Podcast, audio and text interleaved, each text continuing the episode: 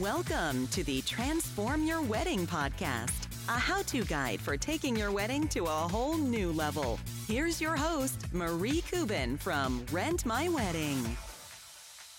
Hey everyone, today we're talking about five wedding planning tips with celebrity planner David Tutera.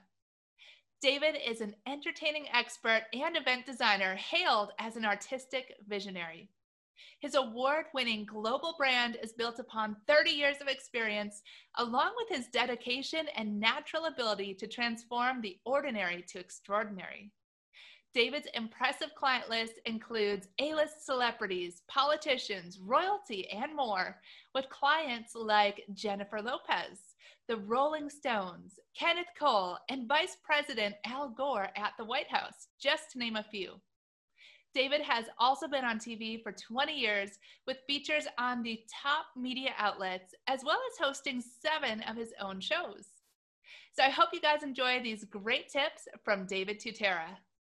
Hi, David. Well, thank you so much for joining me. It's great to be with you and uh, get a chance to, to talk with yourself, of course, and your listeners and followers. Yeah, well, I know we're all very excited because, of course, you plan the most amazing weddings. So I really can't wait to hear all of your great advice. Thank you, thank you. You know, it's it's been a long journey. It's been 30 plus years, and I, I was just writing something this morning where I was sharing how much I consistently have the passion for. Even you know, three decades later, I'm still loving what I do, and I love to share my my insight. I never say my advice is advice. It's sort of a help, helpful guide to let vendors and also let consumers know what might be an easier route to take to enjoy the process even more. Amazing. Yeah, you've definitely, I'm sure, learned so much along the way with all of that experience. So, um, really excited that you're going to give us kind of your top five insights for weddings today. So, I know there's a lot to cover. Why don't we jump right in? What is your number one tip for how to have an amazing wedding? Well, you know, here, here's my philosophy on this. And I think what's real important is, is that when weddings become somewhat robotic and um, there seems to be a lack often of a personality or an energy that's missing, which is interestingly an odd, uh, you know, recap on it because it's all based upon love. So what I like to tell um, everyone that's planning a wedding, um, and we'll sort of split this up between if you're a consumer planning your own wedding or you're a vendor planning your client's wedding, it's really important that your wedding stands out. And this is not a budgetary thing. It's trying to figure out what is step number one, your vision. What is your vision for your celebration, for your wedding? And what do you want your guests to leave remembering what that vision was when they were there? Because often I do believe that, including myself, when I go to someone's wedding, we kind of shut down because we know the formula and we know the routine and vendors and consumers work so hard to find all those wonderful people to make your, your wedding dreams come true. So, step one, think outside the box, have a vision, a solid vision um, that you can communicate with the people that you're going to begin to hire. So, your, so your guests walk away never forgetting that vision of that specific wedding. Yeah, I think that's so true. Just making your wedding unique and personal to yourself and not trying to do what you've seen on Pinterest or copy someone else's wedding, but just really making it your own, I think is such great advice. Thank you. And it is really telling your story. I mean, a vision sort of equates to a story, and the story is a couple. And if you can take that vision and turn it into a story that becomes a, true life story, it, it's what makes it unique and magical. Definitely. Now, when you're working with clients or your team is, um, how do you help them kind of figure out their vision if they're struggling with that? Any tips there? It's uh, you know sometimes that's a really easy answer to get it to get from a client, and often sometimes it takes a long time to understand what it is. And sometimes they don't even know what their vision or their story is. Um, what I do is it's the first question I ask before I'm even hired.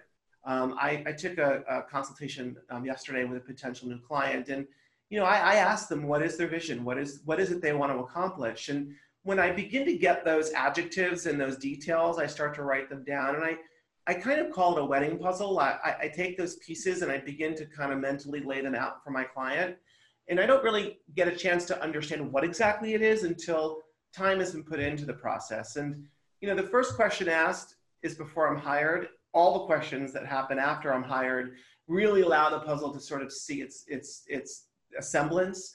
And then I'm able to allow myself to find all the right pieces to allow everything to come to life.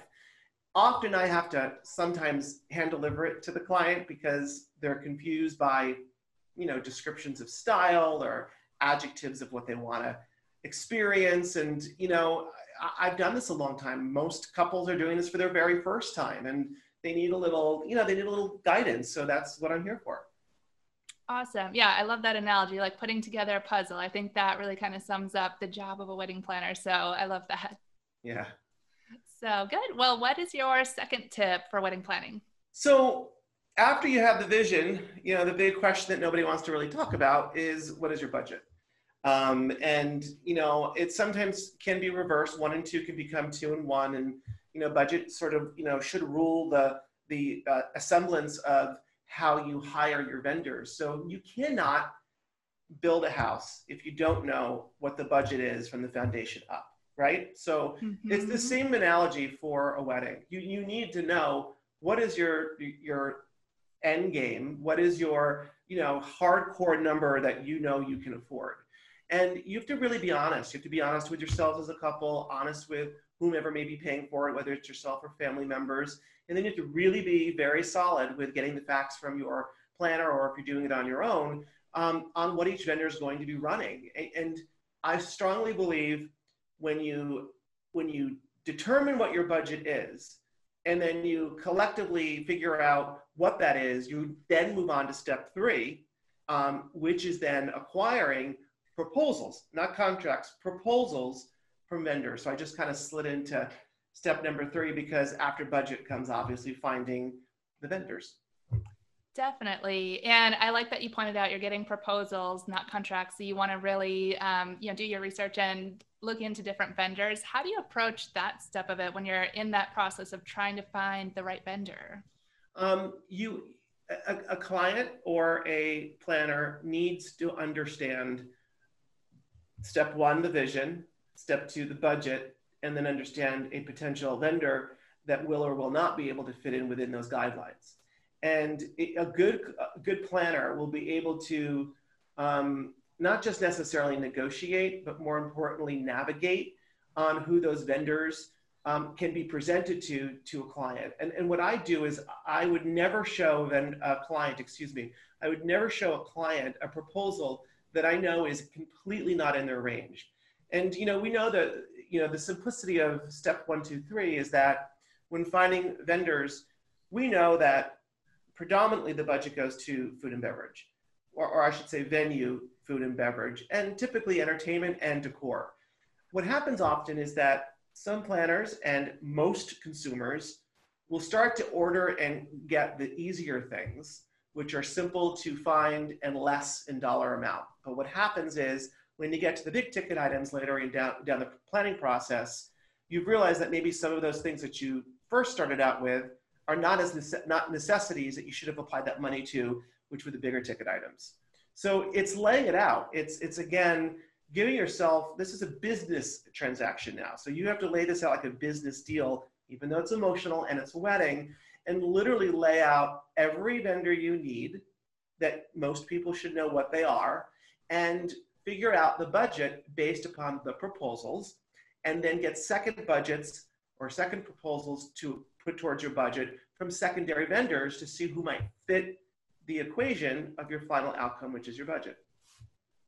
Okay, yeah, that definitely makes sense. So you really don't want to be hiring any of your vendors until you've really just penciled them all into that budget and made sure that every vendor's price is going to fit within that overall amount that you have for the wedding. And be honest, it's you know a lot of people get so enamored by the you know the beauty of putting together a wedding and the excitement and the joy. It's it, all of that sort of sometimes clouds over what you need to do, which is of course handle this, like I said, from the foundation all the way to the roof. Definitely. And now I'm sure you've seen a lot of different scenarios with clients. Have you ever had, you know, a situation where the client just either fell in love with a vendor that was way out of budget and you know what do you do in that situation do you advise them to look elsewhere do you say go for it and splurge or what's the best way to approach those situations i am a super honest planner so when i'm having a uh, a relationship with our with my clients, I've always say from the very beginning that if I think that you might be going in an area or a direction that might not be best suited for you, I'll be I'll super be honest. And you know, I've seen it where sometimes they'll spend too much money on a cake. Um, not that I'm saying the cake is not important, but if we need those funds to go towards, you know, your menu, as in your dinner, or towards your flowers, which are visual, or towards, you know, a eight-piece band versus a four-piece band, we should look at the bigger picture. Um, but I have guided them and often listened, and sometimes not, um, that they need to know that this is a better outcome because it may not be missed by the guests or yourselves for that matter um, if you chose not to do that. Um, I always also feel that when clients come to me with ideas that are what I know costly, which will be costly, I try to communicate that even before we go down the process of finding bids. Um, because I don't want to burst their bubble when they find out it's just not possible financially.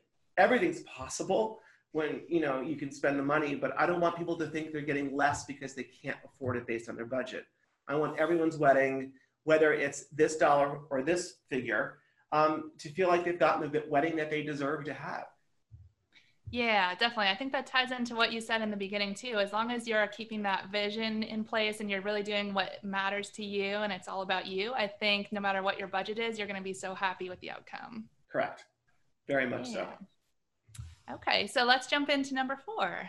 Number four to me is now that you've gone down the process and you really have all of what we just talked about in place, to me now it's about the details. To me, uh, a wedding that strikes like perfection has got nothing to do with the dollar figure. It's the little teeny little moments that make me walk away, not just as a planner, but also potentially as a guest, where I go, wow, they really thought through how to tell this story right? Because we started with the vision and the concepts and all of those things. But when you start to see little things that are happening in the timeline, and timelines don't cost you money, it's just the navigation of the storytelling. And when people are becoming um, interactive participants, as in the guests, and not just passive sitting there waiting for the next thing to happen, they then become part of this journey, this ride, um, and they realize the details not only change the environment and not only add to the storytelling, it connects the, the, the, the, the guests to the couple. And often there are guests that don't know the details of one of the couples. You know, they don't know maybe the bride or the groom or whomever in the couple's, you know, on the other side or friendship of the family. Um, they will, will walk away knowing a little bit of, of the history of them as a couple and also the history of them as individuals. And to me, it should be not just about walking down the aisle, cutting the cake, you know, your first dance. There needs to be like layers. So those details are to me so essential and make your wedding so much unique, more unique and stand out. Definitely, yeah. And you know, your face lit up when you said details, so I can tell like that's what you love, and that's what I love too. I'm all about the details, especially the decor, and telling that story with the decor and all of those little details is just, I think, such amazing advice. And some people think that, you know, I've often been told, why do you spend so much on the details, as in so much time on the details, and no one notices it? Actually, it's quite the opposite. Um, when you have enough details, I mean, if it's one little thing happening at a place setting Sure, they may miss that, but if you're doing drops of details everywhere at every moment, people begin to pick up on it. It's just, it's human nature. And they'll go home and think about it, and then they'll say to someone, gosh, there was this moment and this item and this little trinket or this, this story that was told that makes me remember that wedding more than all the other weddings that I may have gone to. Definitely. Yeah. Keeping everyone engaged and interested when there's so many different details and making it an adventure. Like you said, I love that. Yes. Yeah. Okay. So, how about number five? Number five is, I touched on it a little bit, but number five is very important and it is often some sometimes the hardest. It's finding the right cast. And when I say cast, like a cast of a Broadway show or a movie, that cast is your team, and your team is your backbone. And finding the vendors, which is the ultimate ultimate task, number five, is finding the right vendors for the budget, for the vision, telling the story, and getting those details bring you to the collaboration of a group of people that literally help you execute what the client deserves to have. Now, just because somebody has a great reputation um, doesn't necessarily mean that they're the perfect fit for this client. So, you know, my cur- when I curate vendors for a project, it isn't something that happens immediately. So, for example, like this one particular client I'm working with, getting to know them and navigating their vision and then finding who might be right for that could take months. And it, that may not have anything to do with budget, but it may just be the person that has the right product or that understands the concept and wants to be part of a team. A lot of vendors often are not team players. And I always look for team players that want to make all of us look good, not me. Everyone look great because if we all look great, the client is happy and they've had the most amazing experience. Definitely. Yeah. The vendor team is so important. And I love how you even put that curating your vendors and curating your team because it really is um, so critical because that's what's going to make or break the wedding. And I think that's something that couples should realize. It's not just about getting through that part as fast as you can and hiring all the vendors and getting it done. You really should take your time and make sure you've got the right vendors that are going to fit your style and budget and everything else.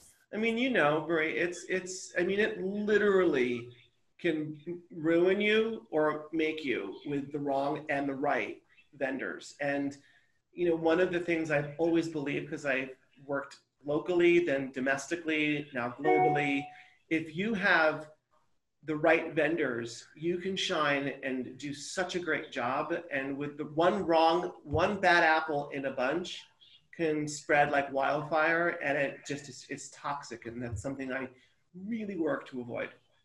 Yeah, absolutely. And I know since you work globally, I'm sure you've had to go into markets where maybe you've never done a wedding before. So, how do you find vendors in that situation where you just don't have any pre existing relationships? It's very difficult. I have worked in some very um, unique experiences in unique places. And when I am hired by a client to go into Asia or go into Africa or go into Europe, or wherever, Australia, um, it's like a, it's almost like a scavenger hunt. It's kind of interesting because what I try to avoid, and I've done really well at this, is to be bringing my vendors from the States to another country. Um, I don't want to take business away from a, a vendor that is possibly the, a better vendor or very, very talented. So I go in in advance after I've been hired and I begin to take meetings typically with potential vendors. Um, and that takes an enormous amount of time to ask questions first to find out who they are. Um, doesn't necessarily mean because someone says that this is the best person in Indonesia. I, I don't know. I don't know what they can do until I see their work.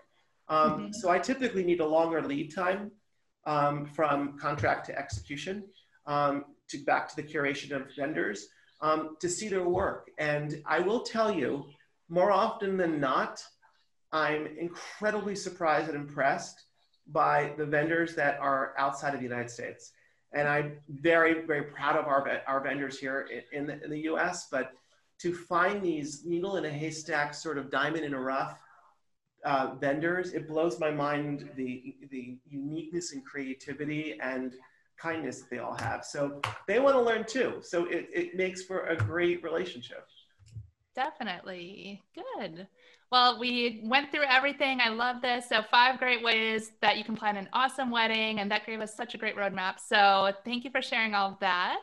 You're very welcome. And um, how about as well any resources that you might want to highlight, um, whether for couples or for professionals? Um, you know, I, I, would pick one. I, I, think that there's a great um, resource that I uh, stumbled on a while ago that I think is great for any vendor that is putting together vision boards, storyboards, design boards, and many people know the company and many people don't, Canva. Um, I think it's a great online um, source to make you look incredibly professional um, and help with the vision for the consumer, for the clients. Um, and that to me is, you know, everything that we need. We need the colors, the concepts, the renderings, the floor plans, and we put all of all of that into into those programs. Uh, again, it's Canva. Um, are you familiar with it, Marie? Because it's it's. I mean, most people um, would find it to be difficult because they think, "Oh my God, I have to do this online." Um, but it's yeah. just really simple and it really makes you shine. And I think it really helps, most importantly, the consumer. Yeah, I know on our team they are using Canva. So I know that's definitely a really great resource. So something everyone should check out for sure. Yeah. Yeah. And now I know you have a new mentorship program as well. Is that right? Yes. So we just started the mentorship program. It's David Tutera Mentorship. And uh, it is a wonderful one year program where um, all of these little trinkets I've given you, it, it's even a bigger version of that on a, on a uh, monthly basis. Um, it's got case studies of actual events that I've done in the past year. Um, it brings you through uh, logistics, time, you know, timelines, uh, videos, um, and then the case study at the end uh, shares with um, the challenges I have and the, and the ways to avoid the potential issues and the things to look for. The case studies stand out alone for the mentees to be able to learn more on their own. But twice a month, there are one hour live um, videos that I do. They're, they're live, but they're also in a library bank for them to go back on with also a task, task sheets for them to um, continue to work on that we follow up Q&As. So every two weeks, um, they're getting one-on-one content with me and getting a chance to really understand how to do the things you need to do to be a better um, event planner, designer, you know, professional in the industry. So you can literally um, you know profit and be successful. Because i think often people the profit profitability and success sometimes winds up in our industry at the bottom of the totem pole because we're so eager to be um, creative and be there to help our clients that we often don't make the financial success that we should. So this is about being smart being financially successful and being and, and, and being able to have productivity in your day so you have time for yourself with your family and, and, and just have alone time to be able to not be so saturated in, in this in this crazy industry that we love so much. Oh, wow. That sounds amazing. And I know there's so many of us out there that would love to benefit from something like that, especially with all of that experience you have. So I think um, I just love that you're opening it up and everything you've already experienced, you're going to kind of do a shortcut for everyone else. They can learn from everything that you've already figured out along the way. So that sounds really amazing. Yeah, I'm very excited about it. it was, it's been a long process in putting it together and uh, it's very organized and it's something that after we started this our, our, call today is that after 30 years of doing this i realized to pull back the curtains and i wish that i had had this opportunity when i began because i knew nothing so i'm not saying i know everything I, I certainly know i've made mistakes and the mistakes to me are just as important as the successes, and I'm willing and wanting to share both sides of that. Wow. Awesome. Well, great. Well, um, before we wrap up, then can you tell everyone how they can find out more about the mentorship program and how to follow you and contact Absolutely. you? Absolutely.